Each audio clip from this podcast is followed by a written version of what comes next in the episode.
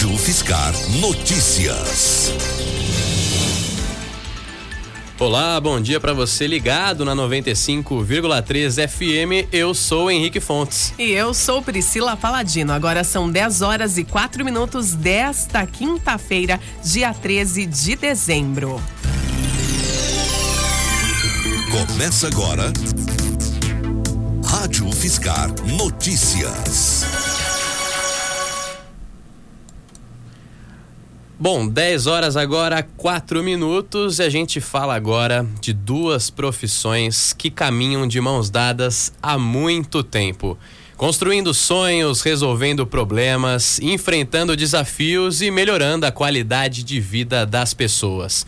É assim que o arquiteto e o engenheiro civil vivem o dia a dia de trabalho. E a sintonia é tanta entre esses dois profissionais que eles resolveram fazer aniversário na mesma semana. Na última terça-feira, dia 11, foi celebrado o Dia do Engenheiro Civil e no próximo sábado, dia 15, vai ser comemorado o Dia do Arquiteto. E para homenagear essas importantíssimas figuras da sociedade, o Rádio Fiscar Notícias de hoje é especial. A gente recebe aqui no estúdio dois grandes nomes que vão contar tudo sobre essas duas carreiras. Um deles é o professor Givaldo Luiz Medeiros, docente do Instituto de Arquitetura e Urbanismo da USP UIAL. Nosso outro convidado é o professor Douglas Barreto, docente da UFSCar e atual presidente da Associação dos Engenheiros, Arquitetos e Agrônomos de São Carlos. Professores, muito bom dia e obrigada pela presença aqui na Rádio Fiscar. Bom dia, bom dia a você e a todos os ouvintes. Nós que agradecemos aqui o convite, vamos conversar aí na medida do que vocês perguntarem, enfim. Bom, com certeza, professores. Bom, queria a primeira coisa que vocês contassem pra gente de onde começou esse interesse de vocês pelas suas respectivas áreas, pela arquitetura, pela engenharia civil, quando que surgiu aquele estalo de que realmente era a área que atraía vocês e que vocês pretendiam seguir carreira? É, começou para mim é, como uma aproximação progressiva, né? Como é, nasci nos anos 60, é um ano, enfim, a década correspondente à construção de Brasília. Havia naquele momento, vamos dizer, uma certa é, difusão da ideia de que o arquiteto participava de um modo bastante franco aí da construção da, da sociedade. Isso anima, por exemplo, uh, nossos pais ali na, na, na, no momento que a gente está de formação, o que, que você pode ser. Na época se falava engenheiro arquiteto, né? Então havia um pouco essa perspectiva e depois fiz uma aproximação meio progressiva a esse campo. Fiz um colégio técnico, Liceu de Artes e Ofícios, lá em São Paulo. Uh, num, haviam cursos lá de edificações, eu, eu cursei um, um, um curso técnico que chamava Desenho de Construção Civil, que mostrava, assim, eu, eu fazia desenho tanto de, de estruturas como muito também de arquitetura essa aproximação me, me revelou que o campo arquitetônico parecia interessante. A partir daí, fui fazer a minha formação nessa direção, prestei vestibular na, na USP mesmo, lá em São Paulo, na, na FAUSP, e me formei como, como arquiteto, depois, enfim, pós-graduação. Estou aqui também é, no Uh, primeiro na ESC, o curso nosso nasceu dentro da escola de engenharia, o que é uma coisa interessante. 65 é, anos de ESC, né?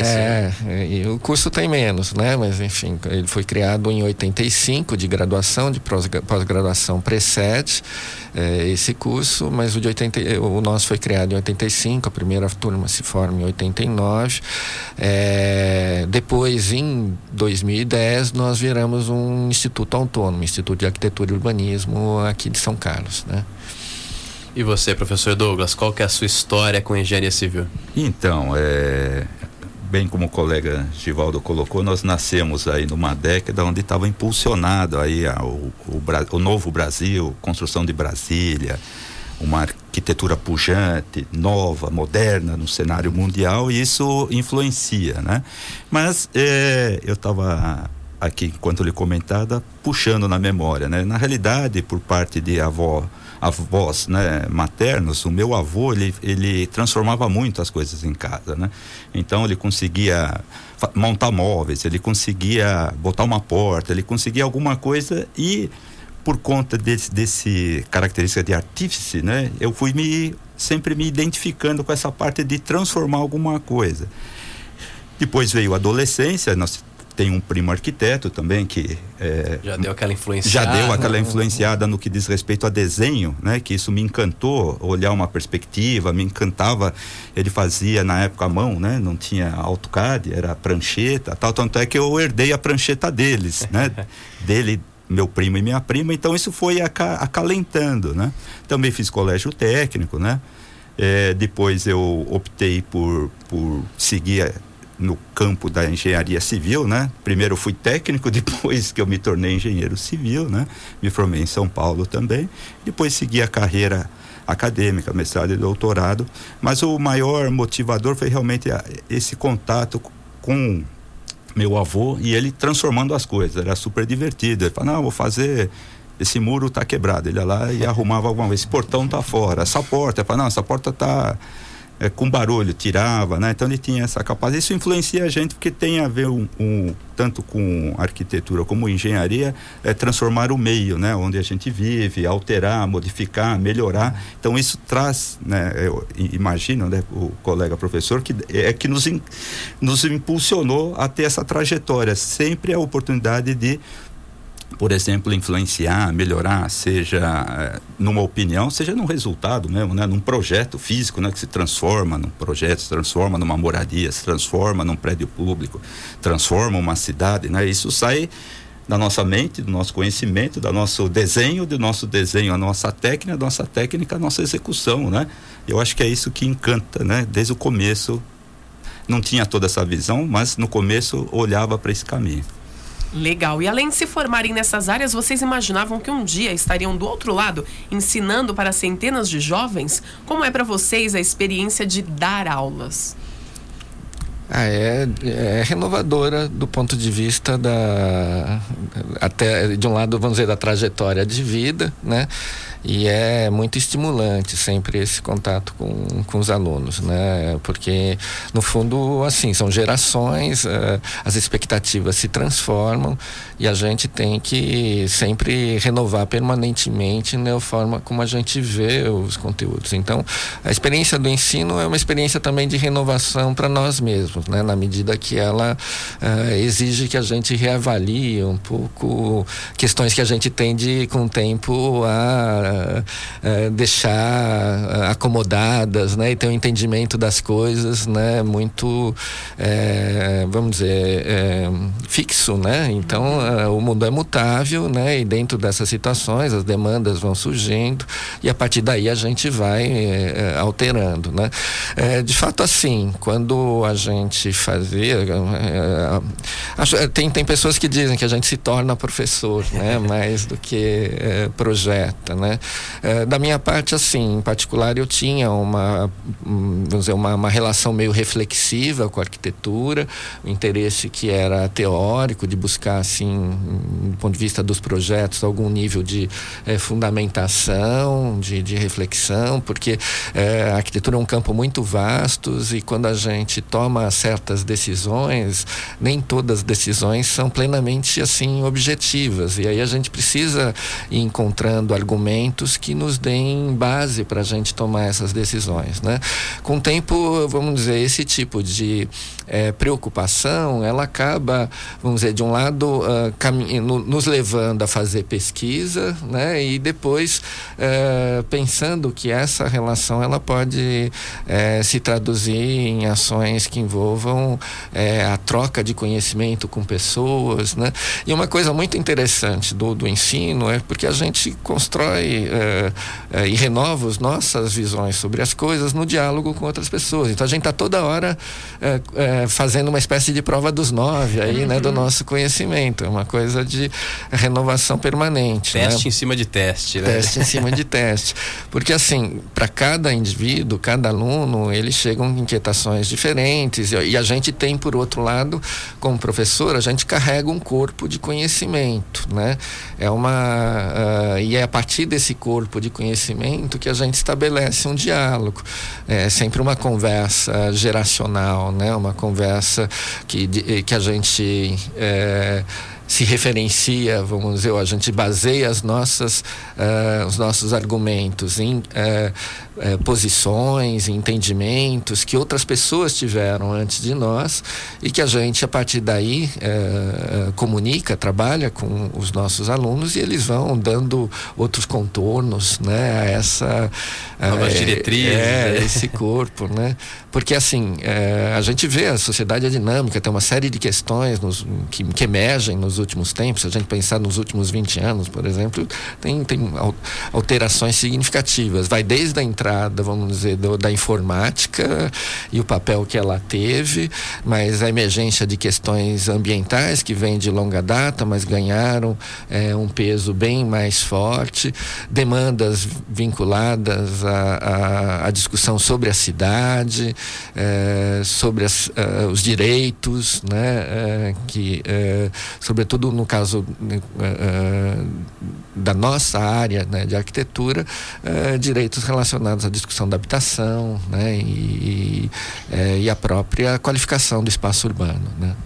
E para você, professor Douglas, como que é dar aula aí para esses jovens? É, eu também é a mesma impressão, né, professor? A gente acaba é, se renovando a cada turma. É, é, na linguagem, na abordagem, no relacionamento. Então você tem que se renovar mesmo, né?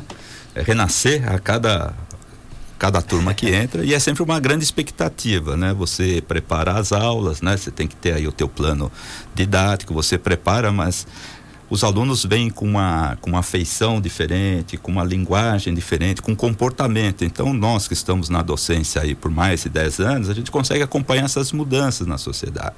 Eu falo assim, são as ondas que vêm vindo. Né? Quando eu comecei a dar aulas, o, o AutoCAD era, que é um desenho, né, um, um software aí para fazer desenho, ele era restrito a um laboratório que tinha que marcar do aula.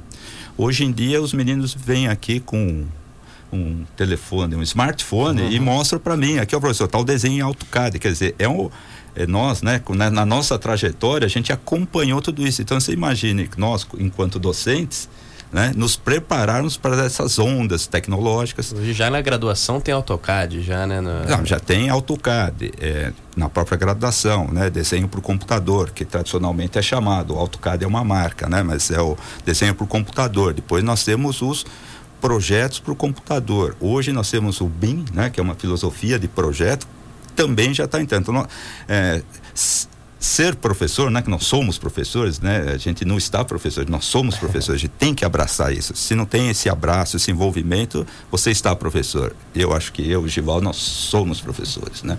Nós abraçamos isso, estamos sempre nos preparando. Então a onda vem, a gente tem que ver a crista da onda, evidentemente, que eu até comento com os colegas a gente nunca consegue dar o mesmo conteúdo em fase, né? No mesmo momento, porque sempre tem uma coisa à frente que você não consegue incorporar, muitas vezes numa estrutura, num plano pedagógico que foi montado há 10 anos atrás, 5, então você tem que seguir aquilo.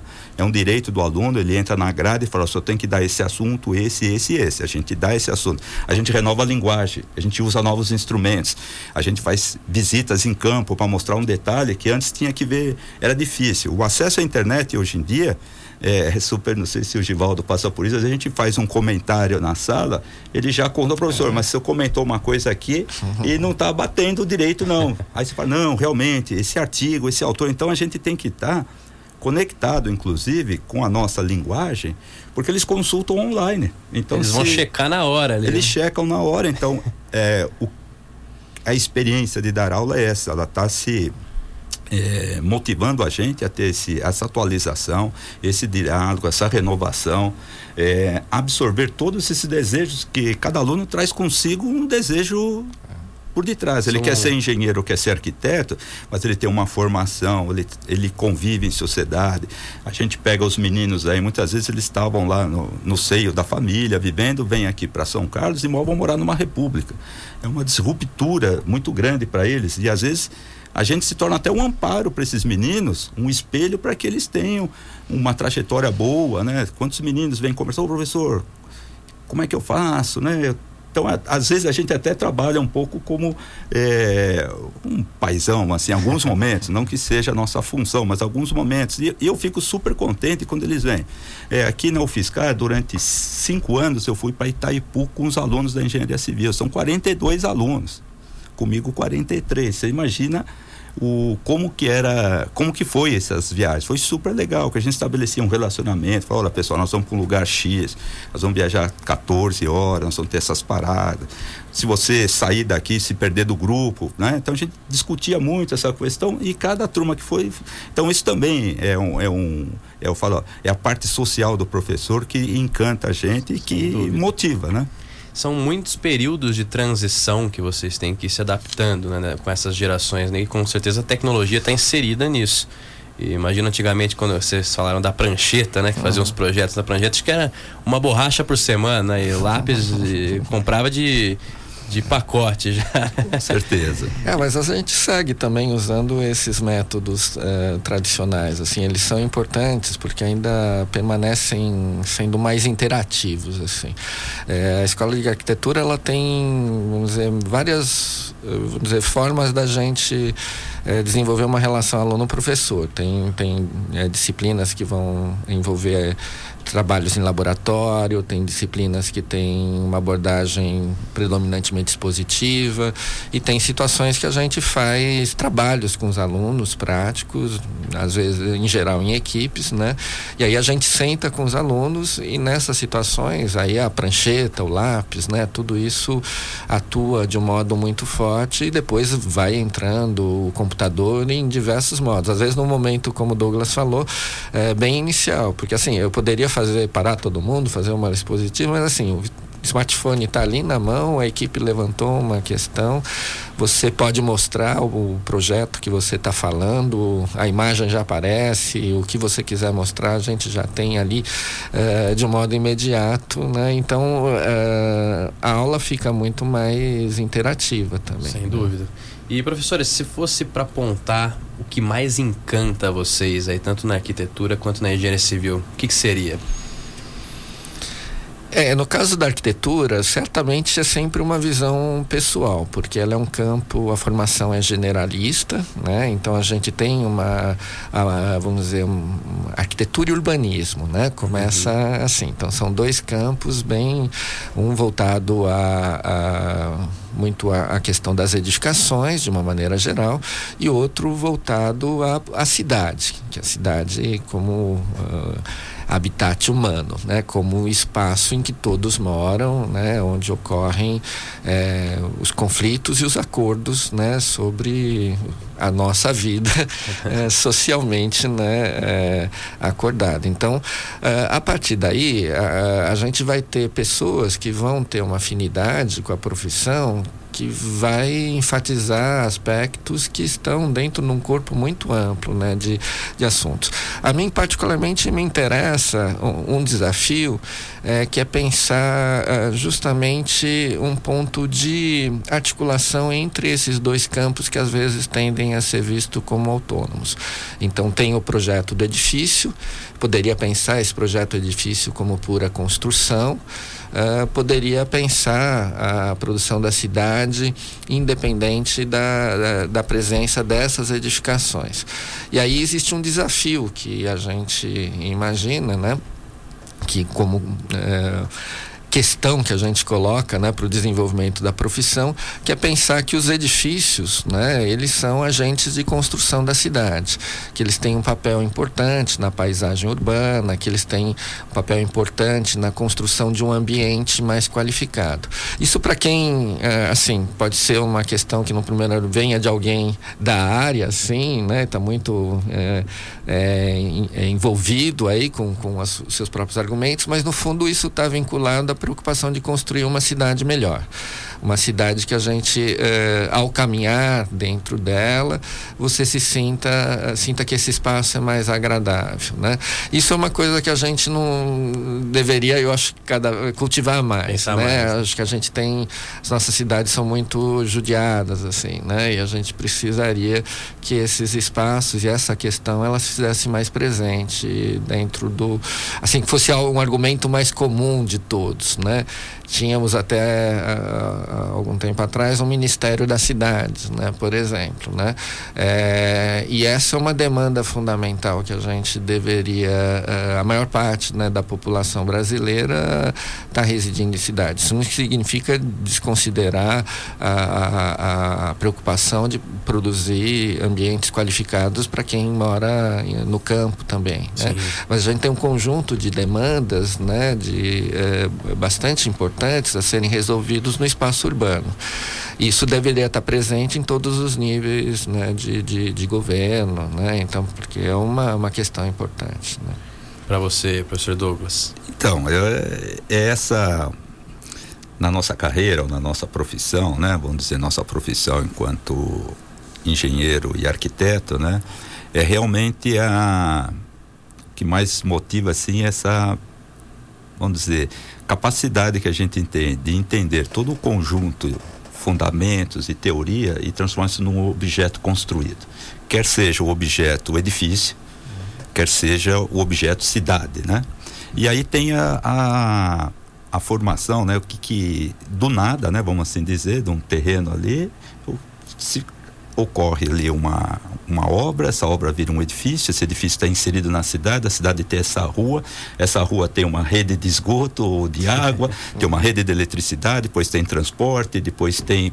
Então, um conjunto muito, eu diria assim, muito, tem que estar tá muito bem é, imbricado que a gente chama, né? Entre eh, a gente pode até falar o plano diretor que dá a, as diretrizes de como a cidade tem que ser e o código de obras que permite tanto para o arquiteto como o engenheiro atender Perfeito. esse é. plano, ou seja, isso daí é uma questão super importante. Do ponto de vista do engenheiro, do arquiteto, poder trabalhar com essas duas vertentes, inserir e, e realmente é, ter um ambiente construindo, atender, se atender com qualidade, quantidade e atendimento, esses dois, né? É ótimo. Plano diretor e código de obras, que é o, o grande embate que a gente tem no nosso campo, né?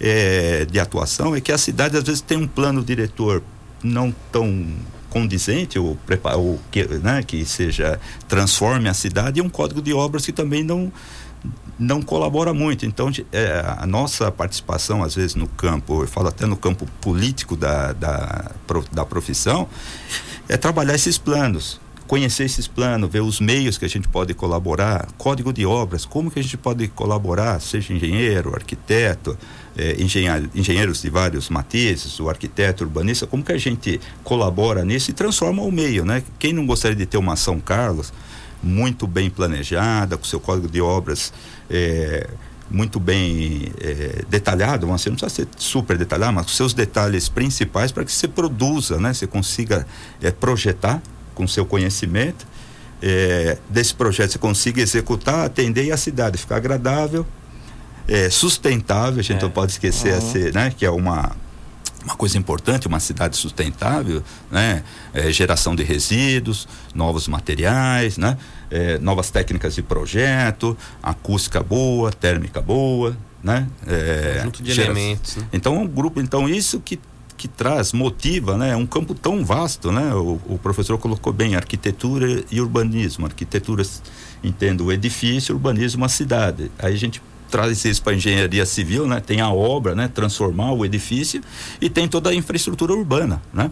Uma cidade sem rede de água, coleta de esgoto, drenagem urbana é um caos, né? Não suporta. Né? Não suporta. E mesmo assim, o crescimento, o plano diretor tem que estar conjugado com o crescimento para não provocar um crescimento um pouco eh, desordenado, sem considerar a capacidade e suporte da região e provoca uma inundação ou uma enchente ali do lado, né? É, então é tudo imbricado. Engenharia, arquitetura, planejamento, código de obra, nós estamos muito envolvidos. Tudo interligado. Tudo interligado. Pra, e o, isso, quando a gente fala para o aluno, é isso que motiva, né? Essa, essa nosso desafiador. Desafiar. Uhum. Nós estamos ali nesse meio. Nós vamos poder atuar uma coisa muito pessoal. Qual dessas vertentes é, o futuro engenheiro, arquiteto pode atuar? Então é amplo, mas ele pode se situar entender todo o seu entorno e se posicionar. Minha linha de projeto é essa, minha linha de, é, de construção, de modalidade é essa e atuar. Agora, falando diretamente para o pré-vestibulando, o jovem que geralmente fica na dúvida entre engenharia civil e arquitetura, quais são as principais diferenças que esses jovens vão encontrar entre essas duas formações na universidade? Eu acredito que uma, há uma certa diferença, inclusive, de abordagem né, em relação às duas áreas. Né? É, predomina na, nos cursos de arquitetura do país uma abordagem de caráter generalista, que é o princípio da formação é, do arquiteto. Então, é, a gente tem assim um conjunto bastante amplo de é, atividades profissionais que o arquiteto tem, é, ainda que existam, vamos dizer, outros cursos específicos de design industrial, de projetos gráficos, vamos dizer, é, os cursos de arquitetura permitem, inclusive, é, dar uma formação, uma base, inclusive, para esse tipo de inserção, de fazer projetos gráficos, comunicação. Então, vai, vamos dizer, desse tipo de é, atuação profissional, é, eventualmente isso envolve uma atuação junto a indústrias de projeto de alguns componentes específicos, sejam voltados à construção civil civil, mas de uma formação mais ampla, pensar a questão do design industrial. Reforçando isso, existem, é, claro, também cursos específicos de design industrial, de Sim. formação de comunicação gráfica. Estou falando aqui, começando um pouco pelas bordas, né? uh, aí depois a gente tem uma situação que toca exatamente o que constitui o, vamos dizer, o cerne, vamos dizer, da, da, da profissão. Então a gente tem é, uma preocupação com a qualidade dos espaços edificados, né? Uh, e dos espaços livres, né? Uh, isso dentro de um ambiente uh, urbano. Então a gente tem três áreas que configuram uma atuação bastante importante da arquitetura, né? O, o, arquiteto que faz edifícios, projeta edifícios, de, isso envolve um planejamento, por exemplo, de um edifício hospitalar, de um hotel, de escolas, né? de, de é, edifícios que é, estão associados à atuação do poder público uh, e edifícios que estão associados à, à iniciativa privada né, também. É, por outro lado, a gente tem uma, um conjunto de atividades que envolvem o que a gente chama de espaços livres de edificação, que são todos os uh, lugares que estão associados uh, normalmente a fundos de vale, que a gente tem a questão das áreas de preservação permanente, eh, os espaços públicos, então ruas, praças, eh, parques, né, são eh, lugares dentro da cidade que devem também é, ser projetados por arquiteto, né? Isso é um campo que se chamam é, campo paisagístico, Sim. né? É, e aí a gente tem uma atuação como urbanista, né? Como o professor Douglas falou, a produção de planos diretores, né? Que envolvem a gestão da cidade. Por exemplo, a cidade de São Carlos, ela tem uma peculiaridade. É uma cidade muito esparramada pelo território, né? E em, é, ocupando áreas que não são tão favoráveis uh, à urbanização, que são frágeis. Estamos em cima de um aquífero Guarani e essas situações uh, exigiriam um controle de quais partes do território poderiam ser urbanizadas ou não. A própria construção do a construção, a implementação, né, do campus 2 da Universidade da USP, é, na região noroeste de São Carlos, ela foi feita no momento que previa que aquele deveria ser o, o eixo né, é, é, de crescimento urbano da cidade, evitando uh, atravessar rodovia, uh, uh, invadir, vamos dizer, ocupar áreas que são associadas aos recursos hídricos, né, que, que, envolvem mananciais que estão nessa região aqui da, da UFSCar, né, é, e, a, e os solos frágeis que a gente tem na Baixada do, do, do do, do, do, do Araci, né? enfim. Então, uh, e por outro lado, a gente tem um centro muito denso, um centro que corresponde a uma situação é, de, de, vamos dizer, de edifícios antigos, alguns com um valor patrimonial que deve ser preservado. É, e por outro lado, outras edificações que foram sendo transformadas, a cidade de São Carlos perdeu um pouco, é, a cidade do ciclo do café é uma cidade muito bonita, que foi perdendo essa feição ao longo do tempo com as transformações urbanas. Mas o, o que eu queria dizer é assim, a gente tinha uma situação que o espaço urbano central, na área central de São Carlos, ele tinha um, um uso, um uso habitacional. E com o tempo, é, passamos a ter é, usos é, é de comércio e de serviços mantendo o, com o, a casca edificada, vamos dizer. Então, continuam sendo aquelas casas, aqueles casarões, aqueles sobrados e eventualmente outras edificações de menor valor que foram sendo construídas ao longo do tempo. O que ocorreu com isso? Uma região que tinha muita habitação na área central, ela passa a ter mais comércio e serviços. E aí essa relação de ter habitação e ter outras atividades, que é uma é, é algo vital para que a gente tenha uma vida urbana mais é, rica, né? Ela acaba não ocorrendo. As pessoas moram uh, longe dos lugares que têm trabalho uh, e por outro lado essas situações é, geram uma condição que do ponto de vista urbano é menos viva, é menos, é, menos rica, né? É, isso poderia, eu acho que ser, isso é uma questão que é, os planos diretores, né, inclusive o plano diretor que a gente tem, prevê um, um adensamento da região central, justamente tentando evitar que ela se esparrame tanto, porque a gente tem que conter um pouco esse processo de ocupação, isso, porque isso custa tudo assim, quanto mais a cidade tiver espalhada, a gente tem uma certa relação entre densidade, quantidade de pessoas que moram num local, eh, a infraestrutura associada a ela e como que a gente viabiliza essa infraestrutura de eh, água, esgoto, luz, eh, coleta de lixo. Então, se a gente tiver uma, uma, uma, situação mais concentrada, a cidade é mais equacionável. Né? E você, professor Douglas, aí ainda na questão do, do pro, pro jovem, né, agora que está nos ouvindo, na questão da graduação, Quais outros pontos principais você destacaria que diferencia um curso de engenharia civil e um curso de arquitetura? Engenharia civil falam que, também que é mais cálculo do que, do que arquitetura, tem isso mesmo? Não, a, a, o professor Givaldo colocou bem, né? na arquitetura, diria ser mais generalista, né? E mais humanista também, diria uhum. que estava mais concentrada o eixo de formação do aluno com essas duas vertentes. Não que não haja na engenharia civil, né? Claro. Mas o foco da engenharia civil é, como o próprio nome diz, né, engenharia civil, ela vem para é, na parte civil, né, na parte da cidade, é, trabalhar a questão da edificação, seja ela habitacional, seja ela qualquer outra característica, seja ponte, viadutos. Então a gente já começa assim, no curso de graduação nós já temos solos, pavimentos, saneamento urbano, drenagem, é, transportes, é, sistemas prediais, eletricidade. É, é, um conjunto muito amplo de, de conhecimentos, né? Que vão dar uma habilidade, vão habilitar o engenheiro civil a trabalhar em, em alguns campos, né? Então nós temos assim dois focos na engenharia civil, né?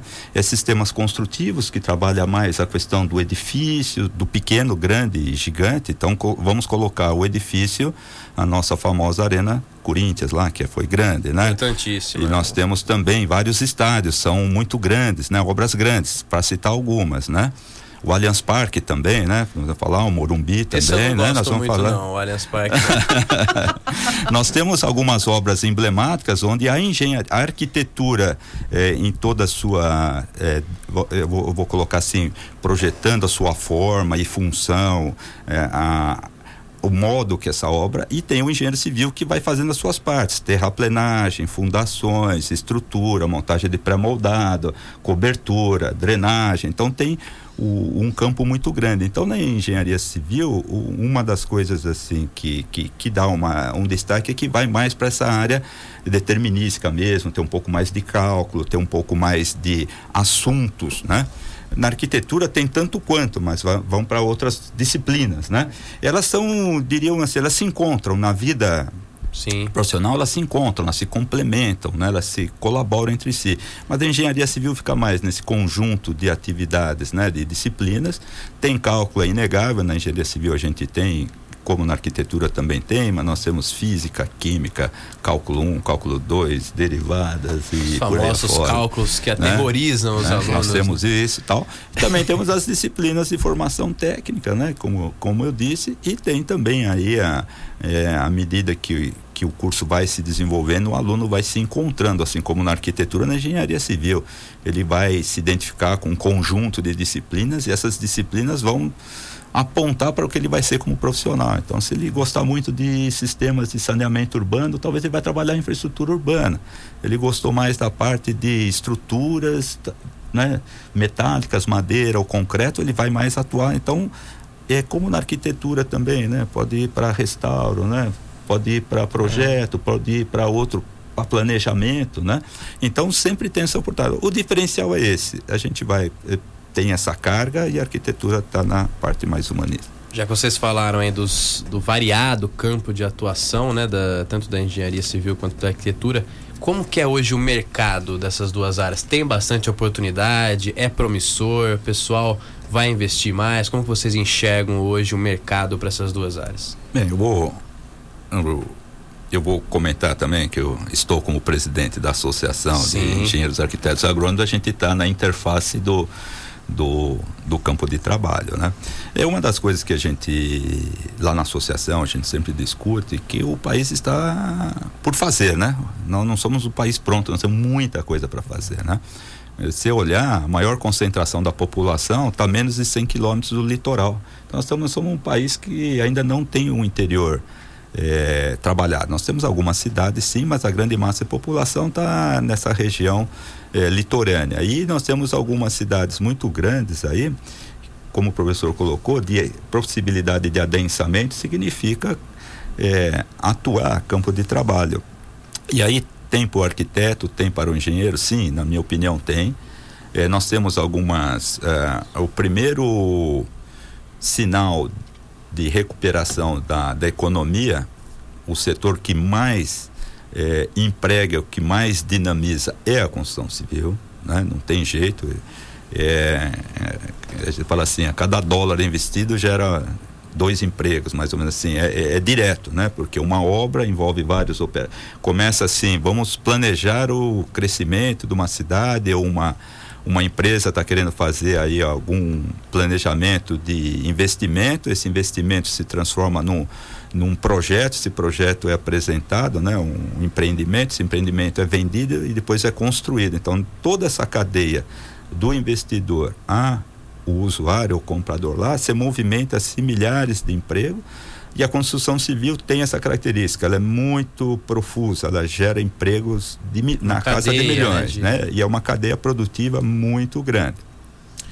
É diferente da, da automobilística, né? Que trabalha às vezes com incentivo, com materiais. Você pega a construção civil, ela trabalha é, não é você pegar um paralelo é com o, o, automóvel. Os operários ficam montando os robôs e operários né tem as duas características. Quando você vai para a construção civil você não tem. Você tem os operários indo para a obra o engenheiro o arquiteto. Então todos nós vamos na obra cotidianamente e, e temos que ter o controle o olho e a nossa competência para alterar. Então isso você imagina né além do meu deslocamento, tem toda a logística, tem todo o material chegando e, o edifício, a rua, qualquer coisa sendo executada. Então, é, uma, é um campo de trabalho é muito suscetível a crises, evidentemente, mas quando se retoma e considerando que o país tem tudo por fazer, é uma profissão.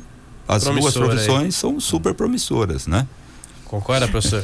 É, o Brasil, assim, a gente vive um momento delicado, acho que temos que tá, estar conscientes disso. É, inclusive do ponto de vista de algumas discussões que apontam para um certo encolhimento uh, do Estado. Acho que a primeira questão que a gente passa assim, uh, qual que é o campo da, da, da, da arquitetura? Para quem que a gente está fazendo né, a arquitetura? Para quem que a gente está fazendo uh, a cidade? Né? Então a gente tem uma situação que decorre exatamente disso. Né? É, se a gente pensar que a arquitetura ela atende uma parcela da população com edifícios excepcionais mais, a arquitetura passa a ter uma, a arquitetura e urbanismo, né? Ela passa a ter uma, vamos dizer, uma inserção e uma possibilidade de atuação sem dúvida mais restrita. Agora, se a gente estende, vamos dizer, esse direito à cidade à arquitetura, né? Uma camada mais ampla da população, isso passa a ter outros contornos. Certamente, né? A arquitetura, ela decorre de duas iniciativas que vão, num país do porte do Brasil, uma economia que ela uh, tem, vamos dizer, uma capacidade interna produtiva e uma relevância uh, comparativa, né, dentro do mundo bastante significativa, uh, sempre haverão dois agentes importantes, a iniciativa privada e o poder público, né? E é dentro dessa situação que a gente deve produzir. Se a gente pensar, né, que as situações em relação às, às nossas escolas, elas estão como, né, a gente gostaria, essas escolas poderiam ter um melhor desenho, quer dizer, é, quando a gente sai nos finais de semana, né? Dizer, então a gente vai para onde, né? Quer dizer, é, são só lugares assim. É, o lazer pago, por exemplo, um shopping, né? Quer dizer, a gente poderia ir para um parque, poderia as praias mesmo, né? A gente, os lugares que a gente desfruta da cidade, né? Nos momentos que a gente tem de renovação, né? Então a gente tem é, uma demanda bastante grande, a produção de habitação, há um déficit ainda bastante significativo de habitação é, no país. É, diria um pouco mais, assim, a gente esse déficit, além de ser, é, em geral, tem sido tratado nas políticas públicas como um déficit de, é, de abrigo, que sem dúvida ele é fundamental. Então, produzir unidades habitacionais que acolham famílias que não estão assistidas, né? que, que não encontram né? um, um local adequado para viver. Né? Mas eu diria mais, é um, é um déficit de cidade mesmo. A gente, se a gente pegar os programas Minha Casa Minha Vida, acho que vários desses programas poderiam ser qualificados em relação ao desenho da sua constituição dos espaços é, urbanos, né, dos espaços comuns, né. Bom, a gente já está chegando no final da nossa entrevista. É, queria já agradecer de antemão aos dois professores, professor Douglas, professor Givaldo. Só antes queria que vocês deixassem um recado final aí para o arquiteto, para o engenheiro civil que está ingressando agora no mercado. Que dica que vocês poderiam dar para eles? Professor Douglas, pode. A principal dica é como o Givaldo disse, a gente tem aí um momento delicado, mas a gente tem que ter esperança, né? Eu acho que os cinco anos, seis que você se estudou aí, né? Tanto na engenharia como arquitetura, né? Que faça valer, que você atue nesse mercado, que você transforme, né? O país precisa ser transformado, né? E essa profissão eu vejo, eu adoro as duas, né? Inclusive porque eu sou doutor em arquitetura e engenheiro civil, né? Tanto é que eu tenho essas duas formações por conta da transformação, uma transformação consciente, uma transformação democrática, uma transformação sustentável, né? Então você que está se formando pense nisso. Nós temos essas oportunidades, é a sua atuação como engenheiro, arquiteto que vão fazer a diferença, né? Você ter postura firme mesmo. Temos que trabalhar a questão da habitação, o déficit, temos que trabalhar a questão do, da mobilidade urbana, do planejamento urbano. Então se insira nisso. Abrace mesmo, uma profissão o futuro é você que vai fazer, né? Não adianta aguardar, você que vai ser o agente transformador. Então, tanto o engenheiro, o arquiteto, eu dou esse recado. Atue, transforme e que a carreira vai ser de sucesso. Não se acomode, nunca. Você, professor Gival? É, todo mundo que tem, vamos dizer, inquietações, que tem, vamos dizer, uma é, sensibilidade, né, desperta, né, aí as coisas, porque assim, a arquitetura ela trabalha com um campo que vai da, é, da arte, com um campo que envolve questões da cultura, é, que tem implicações sociais, portanto a gente faz um trabalho que lida com, com, com outras pessoas e, e ao mesmo tempo com a construção com a construção de nós mesmos, né? Então a gente tem de um lado, vamos dizer, uma perspectiva dentro do curso que é, a partir do que foi feito, que é um legado que está presente no passado, por nós no Brasil, por outras culturas, a gente tem uma preocupação de é, sensibilização né, dos alunos em relação ao desenvolvimento de um trabalho é, que possa, vamos dizer, de um lado, né, é, trazer né, conteúdos né, que despertem em outras pessoas né, uma forma né, de é, dar uh, espaço né, ao relacionamento e ao desenvolvimento né, uh, de, uh, de uma relação que se estabelece sempre com o outro. Então, acho que na medida que a gente está lidando né, com uma profissão que ela envolve atuação social, essa é uma preocupação que é bastante importante dentro da, da formação né, do, do arquiteto.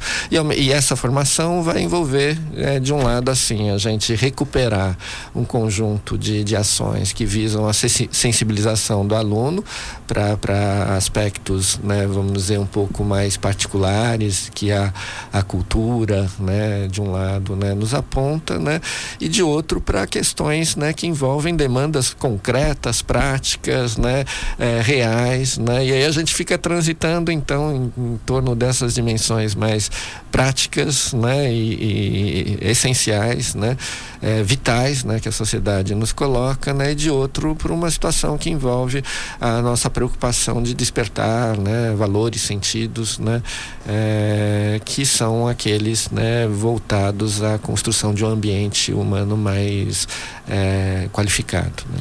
Sem dúvida. Professor Douglas, queria fazer uma última colocação. Não, é só um último comentário que nessa pergunta falando do futuro da profissão. Não, não esquecer que tanto o arquiteto como o engenheiro têm os seus conselhos, né?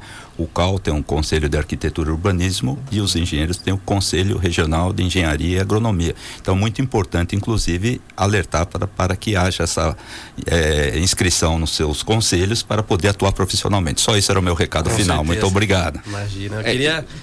É, Professor, se eu puder também, é assim, como qualquer, como é uma questão de percurso do aluno, é, é, importante se informar sempre, né? E hoje a gente tem acesso via internet, é, vocês conseguem é, colher informações bastante amplas, seja em relação aos cursos né, que são oferecidos na, é, aqui nas unidades né, da USP, né, de, federal também, né, de São Carlos, é, mas em outras uh, situações do país. E assim, é, tem projetos de arquitetura, tem projetos de urbanismo, projetos de paisagismo, vocês podem começar a, a colher informações em relação a isso e ver como o que de fato né, os arquitetos, os urbanistas, né, estão né, produzindo, os engenheiros, Sim. e aí vocês têm uma noção mais clara né, de como esse campo é vasto e o que vocês poderiam vir a fazer neles. Né?